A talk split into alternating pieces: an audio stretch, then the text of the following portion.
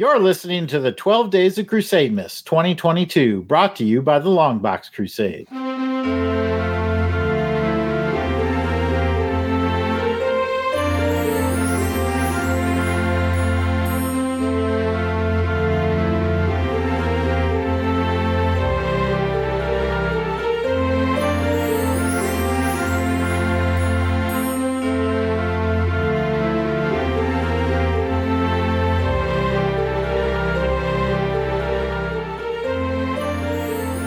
Two trackers trekking. Hello, and welcome to the second day of the 12 Days of Crusademas for 2022, brought to you by the Longbox Crusade. The 12 Days of Crusademas is our gift to the podcast community to celebrate the holiday season. And we're celebrating this joyous season by sharing with you some comic book titles that may have gotten by you in the past. Each day of the 12 Days of Crusademas will bring you a hidden gem of a comic series, brought to you either by one of our Holly Jolly co hosts or one of our podcast celebrity guests until we get all the way to December 25th, the big day, Christmas Day. And I'm your host for this second day of Crusademas, Jason Albrick, the Weasel Skull. And as always, here are three jolly little elves joining me for today's unwrapping. And we'll go ahead and start with the founder of the Long Box Crusade, Pat DJ Cristados Sampson. DJ Cristados, how are you this holiday season? Well, Jason, I'm, I'm doing good. Merry Christmas season to you as well. As I started in episode one, I'd like to do another rendition, uh, a reading from the Twas the Night Before Crusademas as we nestle here by the fire, and let us continue.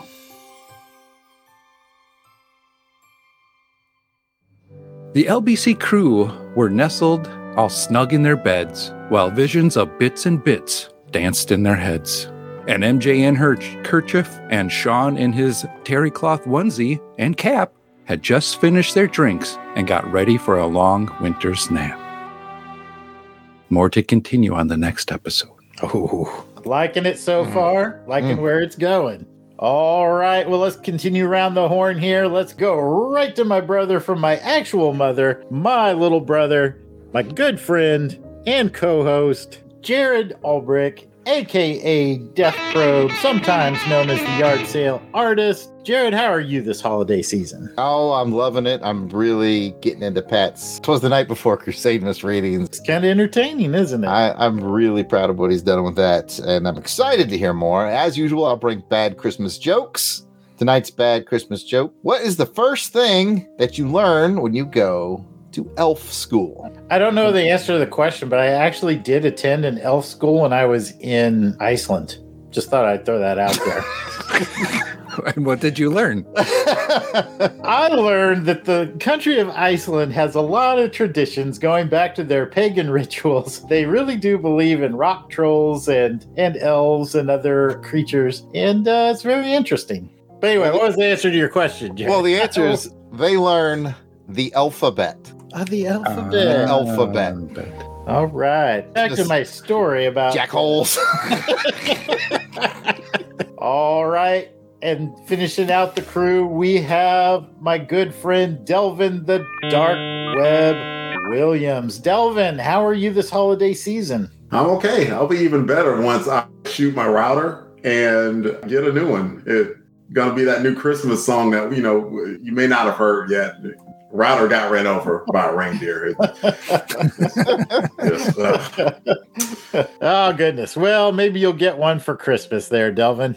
Normally, it's just us four, but this is Crusademas time, so we always bring a guest. And this episode, we're bringing Aaron Henley to join us today around this fireplace. Welcome, Aaron. Hello, hello. Uh, I've got my little snuggie. I've got my cocoa. This is such a. Wait a second. I should have brought the candy canes. I knew it. I. oh, That's well. all right. We keep spares. Mary Jane, why don't you bring us in some extra candy canes? I'm coming, baby. Here I come. Pat, Yeah, yeah, Mary Jane. did you uh, think all of those uh, Christmas lights that I gave you last time? Mm-hmm. Yep. yeah, Got them up. Got them up. Yep. I'm a little ahead of times this time, Mary Jane. So Okay, I only asked because I do not see a Christmas tree in the corner over there. You know we have to have a Christmas tree. Now, come on, man. Hurry up. Get the get the tree out of the basement, bring it upstairs, and set up the Christmas tree. I want that done by next time, baby. You got it? Okay, okay, yep, yep. I'll, I'll All talk to right. Clinton. Here the crate candy ca- wait wait a minute. Wait a minute. Who's this fella over here? I recognize you three, but who's this guy? My name is Aaron, ma'am. I'm. What uh, was I'm- it before you changed it? Mary Jane. Come on. Every time. Uh, Rest in peace, Sean. All right. Well, thank you, Aaron. What do you have gift wrapped in that stocking? We're going to be unwrapping. Star Trek The Next Generation Mirror Broken, issue number one, which came from IDW Publishing in 2017. This was originally written by David and Scott Tipton with art by J.K. Woodward and edited by Sarah Gaydos. Part of the reason why I love this book was this kind of hit right when I really started to get into TNG, watching the show on Netflix. In the first season of TNG, it's it's rough. Picard was a bit wishy-washy. I mean, he surrenders the ship in the first 10 minutes. This comic series pretty much puts all of the fan complaints right out the airlock because we see a Captain Picard who not only has the same intelligence as our classic captain, but he also has the brutality of Conan the Barbarian after someone has drank all the ale and he can't find a wench within a 100 miles. These people and characters they're bred for war and conquest. They're not bred for peaceful coexistence, but we still do see some of what we know from the classic versions, what we come to know and love from these characters. This was just kind of a neat little trip into the mirror universe. TNG never touched it. It really got popular again with DS9. So this is just kind of a nice little what if story. A comic, again, is nothing without the art, and this is beautiful art. Every panel, it's it's painting type style, and each panel has rich detail. The characters are recognizable but they're not photo referenced. Before I really get going into the summary, have any of you ever read a Star Trek comic before? And I'll start off with Jared. I have read some Star Trek comics before. I was really shocked to find out how good the 80s DC run was. I passed on those back in the early to mid 80s and I picked up some of those recently and I was like, wow, these are these are really good. And then jump forward to the mid 90s, I've read a couple of Deep Space 9 comics, but after that, not much. So this IDW run and this take on uh, next generation slash mirror universe thing, um, pretty cool and unique. So I've read fair amount of Star Trek, but not this specific Star Trek. Jason? I have read some Star Trek comics. In fact, for listeners, I am holding up a, a copy of Star Trek Debt of Honor, which I just finished. If you're wishing you could see the cover, join our Crusaders Club because uh, I did and I finished it on it, and you can see the whole thing at that point. And- Shameless plug. Just in the little thumbnail I saw, it's a beautiful cover. Pat? I have not read any Star Trek comics, but like Jared, I found some, and I think Jared has actually provided me some as well too from the 80s that I am really looking forward to getting into. And finally, someone I've really wanted to talk to since I've first heard his voice on the Transformers coverage, Delvin. Uh, no, I've not read any uh, Star Trek comics. I'm pretty sure that the guys here know that I'm very much a Star Wars guy anyway. Let's just do a quick little summary of this issue. It's issue one. Though rundown and decrepit, the Terran Empire has managed to endure into the 24th century. We find in his quarters aboard the ISS Stargazer, Captain Jean Luc Picard contemplating the importance of patience and counter plans before he is summoned to the bridge. On the bridge of the ship, Lieutenant Commander Data draws Picard's attention to a damaged Galor class cruiser limping on the outskirts of the Earth's solar system. Picard orders an intercept, and the Stargazer attacks the cruiser and takes out the uh, entire crew by flushing them into space, while saving two random crewmen for interrogation. So they arrive in Mars orbit, and Picard leads a little team down to the planet to turn in his captives and get his money for capturing this Cardassian ship. The acquisitions officer isn't really singing Picard's praises.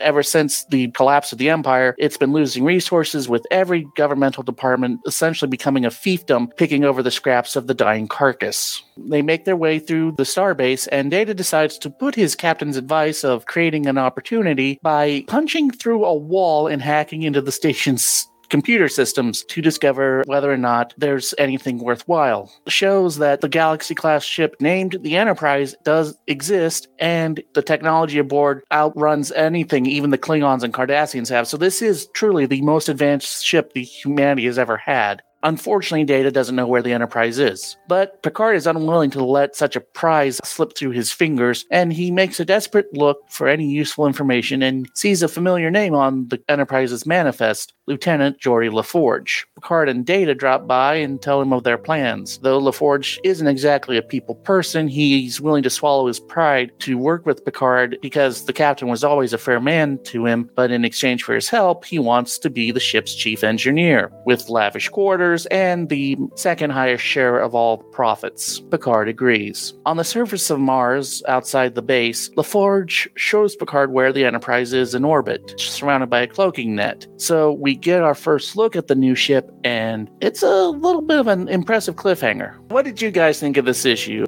Pat? I did like it. I thought it was just like watching a episode of Star Trek. I've been lately going through all the episodes of Enterprise and have been enjoying it and sometimes catching the next generation as well too on Pluto because it's ju- they just have that thing streaming. So I've been watching some of those episodes as well too. So I thought this was a very good take on it. I didn't know that they never went to the mirror universe for next generation. So very interesting. I really like how they got their guns out in this one. You should read the next issue. It's even more impressive.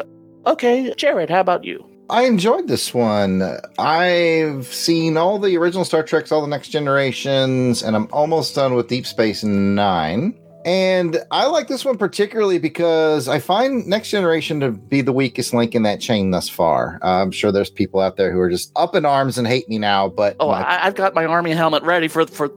be, beware of the comments section on this one. All right. My biggest problem with Next Generation, although it was enjoyable, was it's a show where everybody agrees all the time, and there's Mhm. very little Conflict. conflict in the crew members. And the rare moments there are conflict is when it gets interesting. And this story arc, because it is Dark Mirror Universe, it's kind of it's like all conflict. It's not like the Star Trek where like, you know, hey, we gotta get LaForge, he's my guy. It was like who can get what out of who. It's absolute leverage for power at every turn. And I'm like, sadly, this single issue is more interesting to me than most of the Star Trek Next Generation episodes. Excellent read. I enjoyed it immensely. That's cool. Delvin, please. I enjoyed it as well, even though it was somewhat funny seeing Picard with the sleeves cut off of his. Mhm. Like, Yeah, I, I forgot to mention, no one in this comic Like- wears sleeves.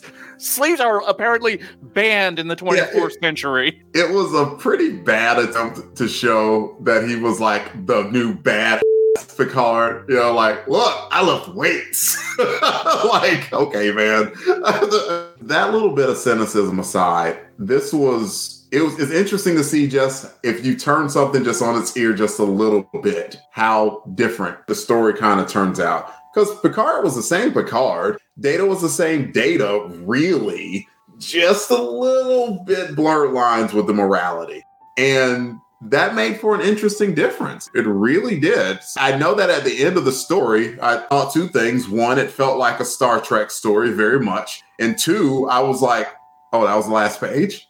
I definitely wouldn't have minded if it would have just gone on to the second issue right away. So those are two very, very good signs that it was a good and intriguing story. And finally, Jason.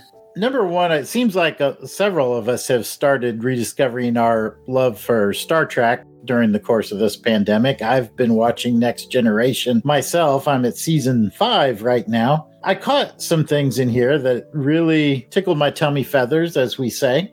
I like the fact that Picard was in command of the Stargazer, which was a callback to his first command. I thought that was cool. I liked uh, Ensign Barkley was uh, on Yeah, I like ship. seeing Barkley as well too. Yeah, he- Yeah. he, was the TAC officer. Mm-hmm. So that was cool seeing him. I also liked because I just finished watching the original series, and I liked seeing the callback to the Dark Mirror universe, and it kind of made me wonder if Spock in the original series hadn't changed and begun to influence a progressive development, like would the Dark Mirror universe be in this predicament now? Because it almost seems like they've progressed to a point, but they're not so far that they're sophisticatedly enlightened, but they've kind of given a- away a lot of their warrior ways, so they're no longer conquerors. So they're kind of walking that middle path and getting squashed, is what it seemed like to me just mm-hmm. from the first issue. So it was a very thought provoking first issue for me. They kind of reminded me of like Buccaneers and, and pirates more than world conquerors. That's a good point. That's a real good point. Because, like you said, Geordi, he wants the largest share of the of whatever loot that they can commandeer in their adventures, uh, aside from the captain, of course. The other thing was the art. You talked about it. That was the first thing that really stuck out to me, particularly the opening scene with that space battle. It is something really phenomenal to behold. It can be difficult to really portray that motion and that mm-hmm. action in space in a comic book format, but I really felt like I could see that battle playing out on the big screen. For those who haven't read the book, Data shoots out both the shuttle bay and the life support system, causing a massive air pressure loss, which just blows all the crewmen out of the ship through the open shuttle bay. Well, and there was a cold calculating reason for that too, as he said, because they only care about the ship. They want the bounty, and the people are just in the way. So the most expedient way to end that battle is to vacate the crew in the most gruesome way possible. His name really is Captain Picard. Oh, oh, oh. Let me just bring us back from that with one more question. More question. Uh, as far as I remember, and Jason and Aaron can correct me because you guys are clearly closer to Next Generation. I watched it once all the way through, probably six years ago. Cardassians don't get introduced until Deep Space Nine. No, no, they're they're in. No, they're in, they're, Are they in Next Generation? I didn't remember that at all. Like I just I thought they came in Deep Space Nine for some oh, reason. No, no. so I thought they- that was like uh, okay. So I got to take a cool point away from the book. I was like, oh, they're kind of blending things early, but I guess I'd forgotten that about uh, Yeah, Next there Well, you know- four lights. Oh, was that them? They were That's the four. them, light- yeah. Oh, okay, okay, gotcha. We getting straight nerdy up in here, y'all. Let's get some Mountain Dew with the Doritos. I think it's time to rate the interest you guys may have in this series, and I was handed the note on the official Crusademas Candy Cane scale. So, on a scale of 1 to 12 candy canes, 12 being extremely interested and 1 being of no interest at all to any of you, how many candy canes would all of you like to uh, rate your interest in pursuing more issues of this time? Now, this was originally just a mini series of uh, six issues, and it's all collected in a trade. In fact, there were two more sequel series after this, and that's just been collected recently in an omnibus. So we'll start with you, Delvin. I'll keep it relatively short. Let's go 11. Fantastic story, and it had me intrigued. And I absolutely do want to know what happens uh, with this rogue crew and how they steal the Enterprise. Pat. I'm going to go with 10 on this. I'm interested, like Delvin. If I find some in the bins, I will grab them. I don't think you'd have a problem finding them in the in the back issues, especially since it's a more recent series. Jared. I'm gonna go with ten on this. I feel like if I find these in the back issue bins, I'm gonna grab them. And finally, Jason. I'm going to use my usual scale of humor, heart, spectacle, and art. I got to say that it's kind of a humorless book, and that's one of the things that I wish I could have seen a little bit of, a little bit of humor in there. So no candy canes for humor, but I'm going full threes on heart, spectacle, and art because number one, it's Star Trek, so you're getting three hearts from me. Spectacle, we talked about it. Art, we've talked about it, and I'll give you an extra point for actually having more words in your synopsis than the story had in its uh, script. So. Yeah, yeah. I, I well, once I started Leave it alone. when I- was rereading and I was like, I remember this thing a lot longer. And then I remembered I mic- I was fusing a few issue points together because, yeah, i the first issue is a bit of a fast read and it is a little drier. And the next issue, it, it brings in more humor and it, it's dark humor, but it gets a little bit more fun. Picard even gets a one liner after killing a guy. See, I'll see that. I'm at 10 candy canes easy here. I'm interested in checking out this omnibus of which you speak. And uh, yeah, thanks for bringing a great book to the show. Let me just give you one final recommendation. If you're still on the fence about checking this out, next issue, Picard recruits Riker. And this is bearded Riker. That was different from season one. He's got the beard right off the gate, and he's got like these little Viking braids in it. And I was hoping lamb chops or something like lamb chops Riker would be cool. but uh, to get Riker on board, Picard has to recruit him for the Capier, and he does it in the most interesting way possible. They beat the tar out of each other in a cantina brawl. I'd So, watch that. uh, that's uh, Yeah, especially with Guns Picard over there. Absolutely.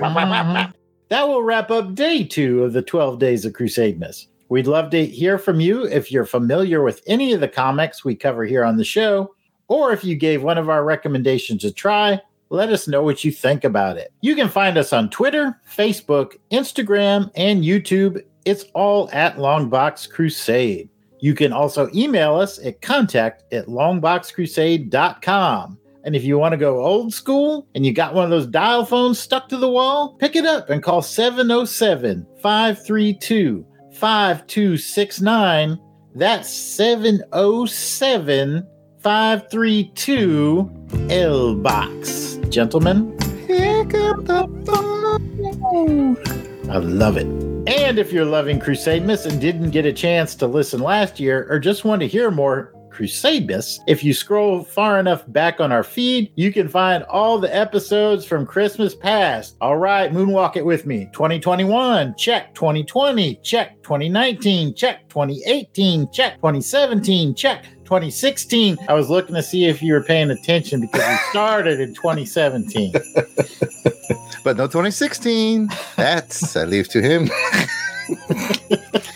I think I'm supposed to wrap this all up and put a little bow on it. Everyone, thank you all for listening to some strange guy stopping by. I appreciate the invite, guys. It was fun hanging out with you guys, talking a little Trek. And everyone, be sure to come back tomorrow to find out what the next gift is under the tree. I tried shaking it and looking at it, but it's lead lined. I couldn't get through it. So I'm looking forward to finding out what it is with you guys. Until next time, DJ, play one of my jams, buddy.